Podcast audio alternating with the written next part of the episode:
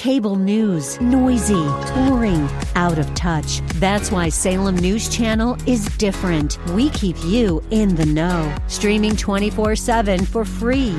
Home to the greatest collection of conservative voices like Dennis Prager, Jay Sekulow, Mike Gallagher, and more. Salem News Channel is unfiltered and unapologetic. Watch anytime, on any screen, at snc.tv and Local Now Channel 525.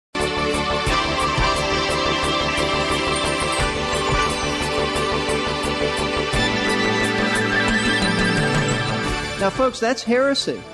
That's not salvation. There's nothing that we need to do to add to the death of Christ. It is Christ and Christ alone. So they must have come in and taught that. And we also know that as a result of their teaching, the false teachers influenced the Corinthians to think differently about Christ. They drew them away from pure devotion to the Savior.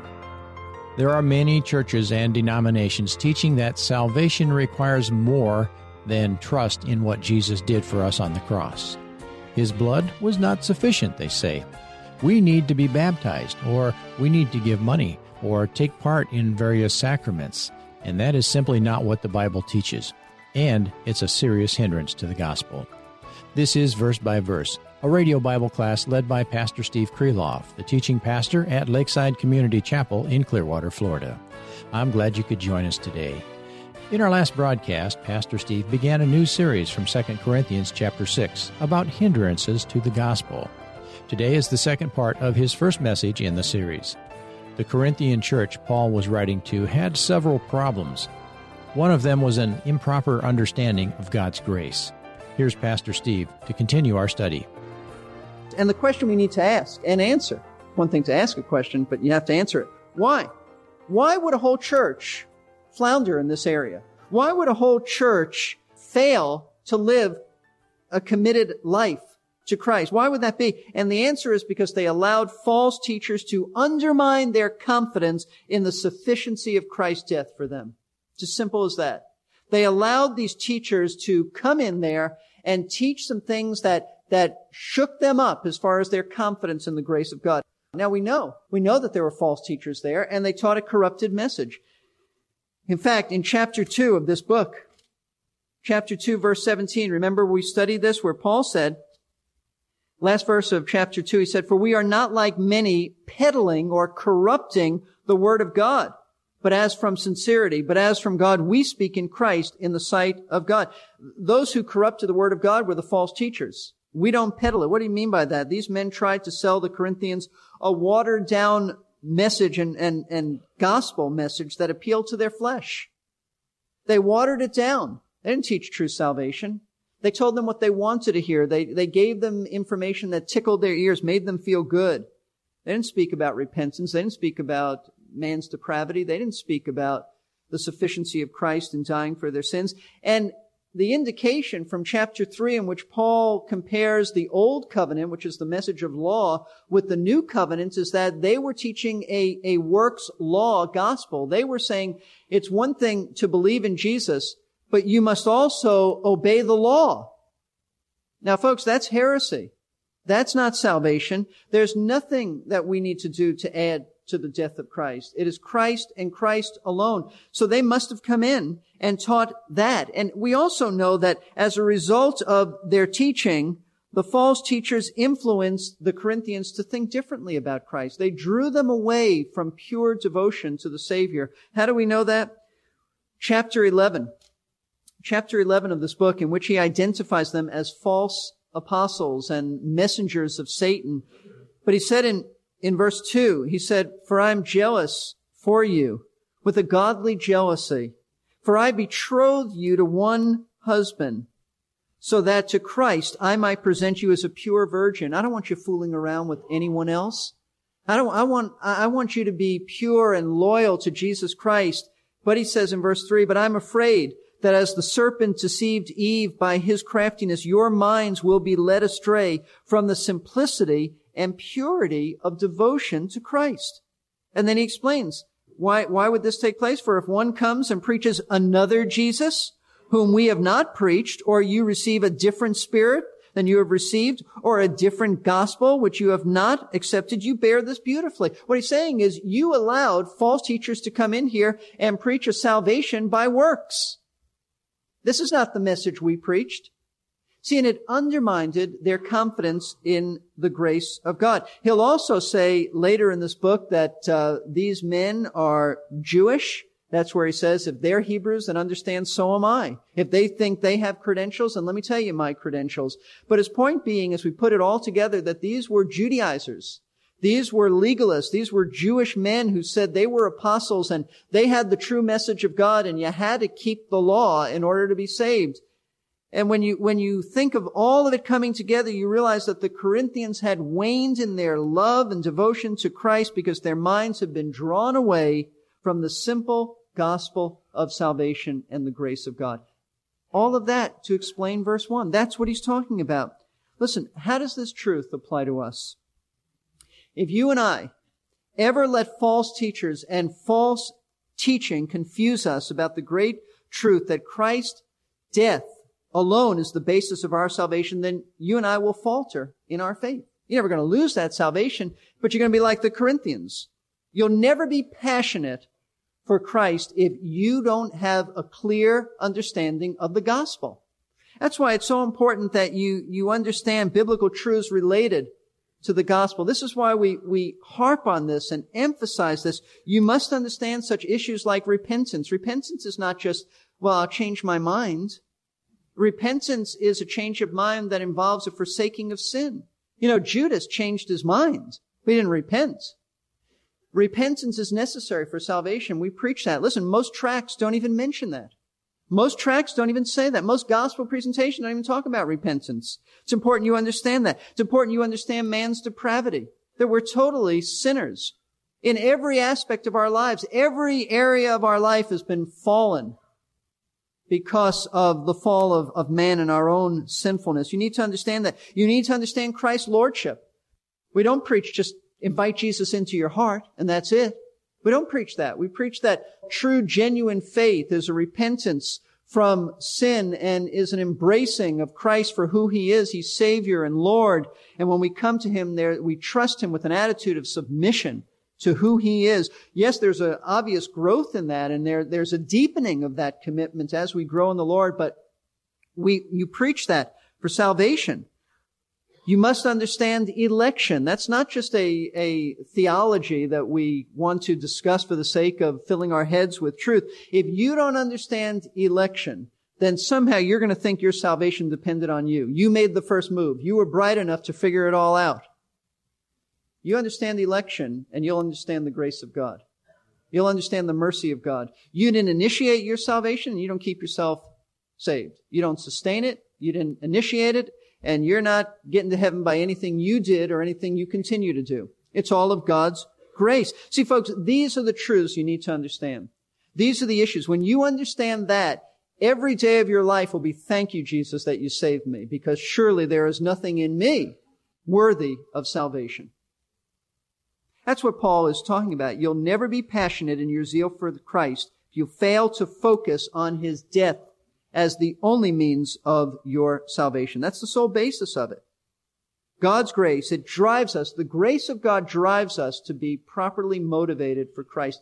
Any other motivation you have to question. This is the heart of our motivation. Why do we do what we do? It is the love that Christ has for us. And that's exactly what the Corinthians were not doing. Because they were not clear on the truth about the grace of God. I want you to know there are, there are false teachers and voices in our world calling out to you and to me to confuse us. Confuse us about the gospel. The Roman Catholic view of salvation will confuse you. It is not what they teach. It is what the Bible teaches. It is not based on, on doing any good works and sacraments and any of those things. Don't be confused about that. And yet there are evangelicals who, who say that what we believe is what the Roman Catholic Church believes. No, it's not. That's not. That's why there was a reformation, because some saw that, that we have to get back to the simple message of grace saving us. The preaching of baptism, the preaching of baptism as a necessity for salvation taught by many churches, large churches, large popular churches, even in our area. That'll confuse you. And if that confuses you, you'll never have a passion for Christ because you'll never be clear in your thinking on the grace of God because that undermines the grace of God. Is Christ's death alone or not at all? It's alone. Charismatic confusion, prosperity gospel, all that stuff, what those things will do will just muddy the waters so that you will not be crisp and clear on your understanding of the grace of God. You go off on some tangent on something else and th- these are the things that, that drive us to have passion for Christ, understanding who He is and what He's done for us. You see, the very clear teaching of Christ's substitutionary death for you, how lost we are without Christ, how depraved we are, how God's grace has rescued us from hell. You grasp that, you'll live for Christ. You'll be like Paul. You'll be like Paul, not like the Corinthians. Your life will be transformed into a life of service for Him. You'll live for Him with a service for Him. You'll be diligent to tell others about the Lord Jesus Christ. If you're not sure about grace yourself, you're not going to be telling others about grace. You're not going to be excited about it. See, a clear understanding of God's grace always leads to greater godliness and service for the master. Let me just show you this from scripture. Titus chapter 2. Titus chapter 2 in verse 11 and then 12, Paul says this. And even if you can't find it right away, just, just listen to this. For the grace of God has appeared. That is salvation in Christ. It's appeared, bringing salvation to all men. And here's what it does. It instructs us, Paul says, instructing us to deny ungodliness and worldly desires and to live sensibly, righteously, and godly in this present age. There are some people who take the grace of God and make it an excuse for just kind of floating. You don't have to do anything. That is unbiblical. That's heresy. Paul said the grace of God instructs us to be godly. Why would you want to sin against this grace? Why would you want to sin against such love? So the more you understand the grace of God and that it's not about you, it's about Him from beginning to end, when that takes place, you'll live righteously in this age. But your service will be affected too. Let's look at 1 Corinthians chapter 15, the last chapter of his first letter to this church. This is the resurrection chapter. Paul is building on this, but he makes a statement in verse 10 about his own service. He says this, by the grace of God, I am what I am. Sort of sounds like Popeye. I am what I am. By the grace of God, he said, I am what I am. It's a great statement. Paul said, look at me. Everything you see about me, I attribute it to God's grace. In his grace toward me did not prove what? Vain. Just what he said in the Corinthians lives, it was proving in vain. It did not prove vain in me. It wasn't empty. It produced its, its uh, intended results. And what were those results, Paul? But I labored even more than all of them. I worked hard. I served the Lord. The grace of God in me has not been in vain because I have been serving the Lord. That's what the grace of God ought to produce in your life. A life of commitment in service to Christ. And especially your service should focus on telling others about salvation. And that's why Paul in verse 2 said what he had to say about salvation. Let's look at this. We go back to chapter 6. He said, don't receive the grace of God in vain. I appeal to you. You need to receive it in a way that you're living for Him and you're serving Him. And here's what your service should be like. He said, for he says in verse two, at the acceptable time I listened to you, and on the day of salvation I helped you. Behold, now is the acceptable time. Behold, now is the day of salvation. Now, what is he talking about here? Well, this is actually a quote from the Old Testament. This is a quote from Isaiah 49, 8, in which God the Father is speaking to the servants of the Lord. We know him as the Lord Jesus, the Messiah, and he's promising the Messiah that he will help him in restoring and saving the children of Israel during a very specific time in their history. We call it the period of the return from exile. The Jewish people were dispersed into Babylon, and then after 70 years, the exile ended and they were allowed to come back. So God says, at that time I will help you in restoring them. That specific period of time. Now Paul is not saying this is the fulfillment of that. He's not using this, the Old Testament that way here. He's merely quoting this verse in order to apply just one principle, just one principle to the Corinthian situation. And the principle is this. Just as there was a specific period of time in the Old Testament when God was restoring the Jewish people, so today, right now, is the specific time period in history when God is saving people by the very clear message of salvation. That's what he's doing. He's saving people. Those who understand the grace of God need to be active in this time period to diligently tell others about Christ. That's his point. This is the acceptable time. This is the day of salvation. There's never been a period of time like this in which the gospel is so clearly spelled out. In Old Testament times, it was not that clear. It was not that clear. We've gone over this before. It was, it was revealed in pictures and symbols and types. It was somewhat murky in the Old Testament, but now it's very clear. We're sinners. Christ has died for our sins. We, we need to come to Him in repentance and faith. It's very clear. This is the time period. Paul's point is that the Corinthians need to be just as zealous as he was in proclaiming the message of salvation. They shouldn't be questioning his zeal. That's ridiculous. They should be moved by Christ's love and grace that they should be actively involved in evangelism just like he was.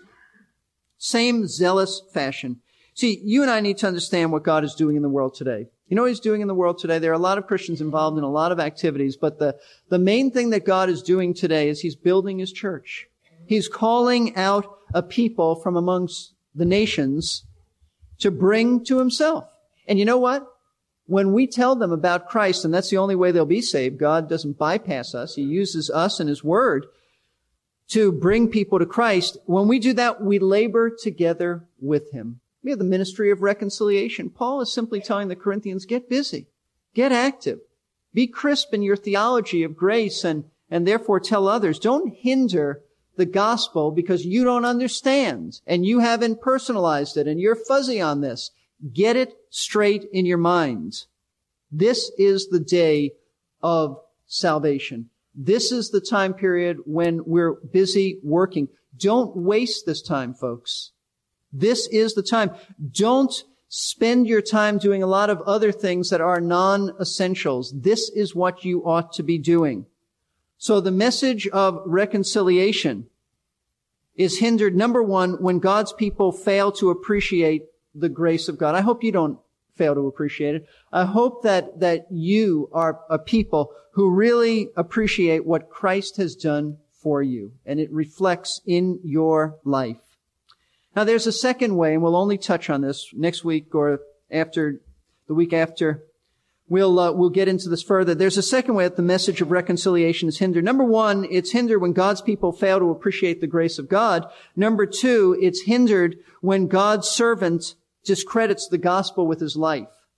Verse three, giving no cause for offense in anything so that the ministry will not be discredited.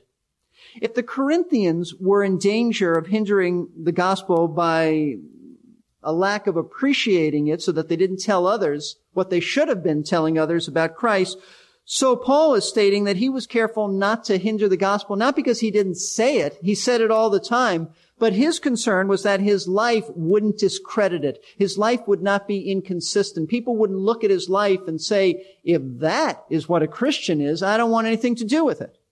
I don't want anything to do with Christianity. Paul understood what we should understand today.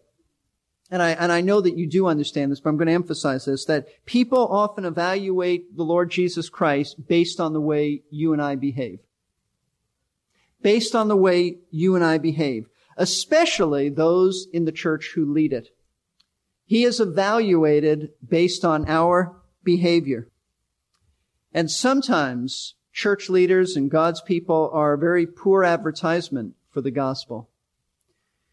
Sometimes we are those who bring reproach upon the name of Christ. And that is a tragic thing to do. I remember hearing a pastor one time say that he he visited somebody in prison, and um, while he was there, another man said to him, he said, uh, uh, "I'm a Christian too." And so he sat down with this man. He said, "Well, what are you doing here?" I mean, that's a reasonable question to ask. If you're a Christian, what are, what are you doing here? And he said, "Well, I had all this all these traffic tickets, and I, I didn't pay them." And the pastor said, "You know what? Do me a favor, and every Christian a favor. Don't tell anybody that you're a Christian." Because you make it rough for all of us. And that's true. That's true.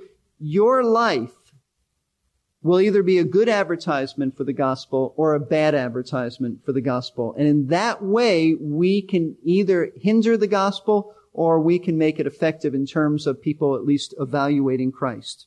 Paul understood that. We'll look more at this as we'll uh, delve into this in a couple of weeks. But let's, uh, let's, as we bring this to a close, let's think about this. Let's bow before the Lord and and evaluate in our hearts what should be our response to this. We, we never want to study the Word of God without responding to it. I never want you to just leave here thinking, oh, that was interesting, or maybe leaving here thinking it wasn't interesting. I want you to leave here knowing what God expects of you. Response to the Word. You've interacted with the Word. You've had to think today. You've had to think through some issues. As a believer, ask yourself, do I appreciate what Christ has done for me? I mean, do I really appreciate it? Have I really grasped the grace of God? Am I living a life that reflects that? Am I telling others? Do I desire to tell others? Am I living for Him? Do you have the attitude of, Lord, anytime, any place, anything you want me to do? That's how Paul lived. How could you be any different than that if you believe that Jesus died for you? How could you tell him no? How could you put strings attached to your commitments? How can you say, Lord, I'll do anything for you but go to the mission field? Lord, I'll do anything but witness to my family. Lord, I'll do anything but have integrity with my finances. Lord, I'll do anything but in my marriage, I won't honor you. Lord, I'll do anything, but don't ask me to do this. Don't ask me to humble myself that's inconsistent. If you understand the grace of God, then you have a zeal and a fanaticism that knows no bounds. This is not the case in your life either.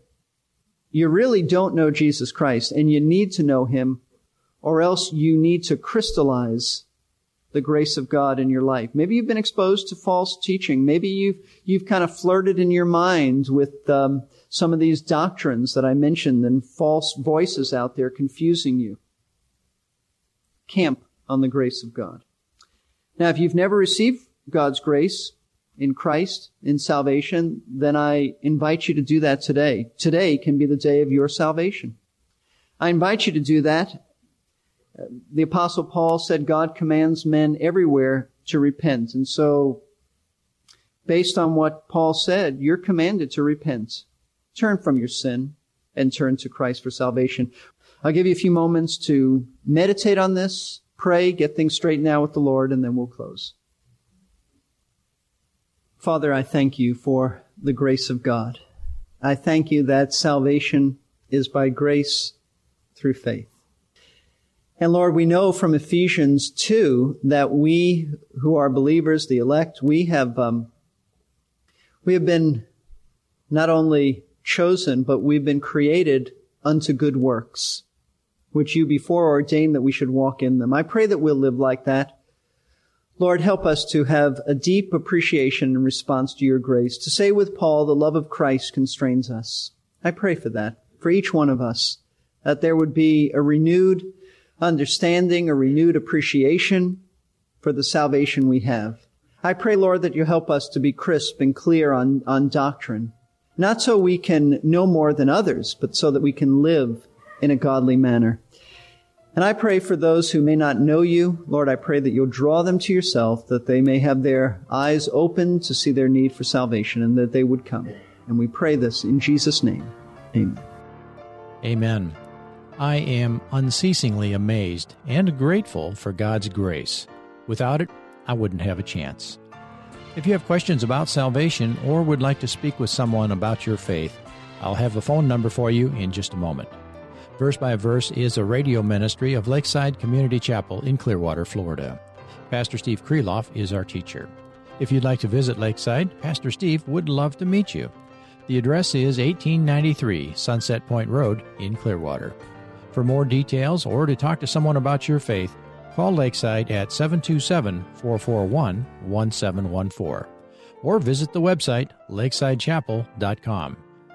Don't forget about our message archive at versebyverseradio.org. You can catch up on any of our previous broadcasts. There's also a page that explains how you can give to help fund Verse by Verse. That's versebyverseradio.org. I'm Jerry Peterson.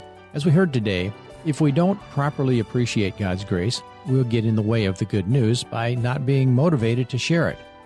On top of that, our lifestyle can provide the excuses people use to reject Christ.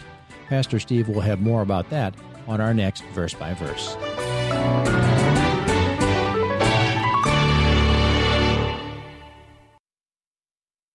We're here to give you strength between Sundays.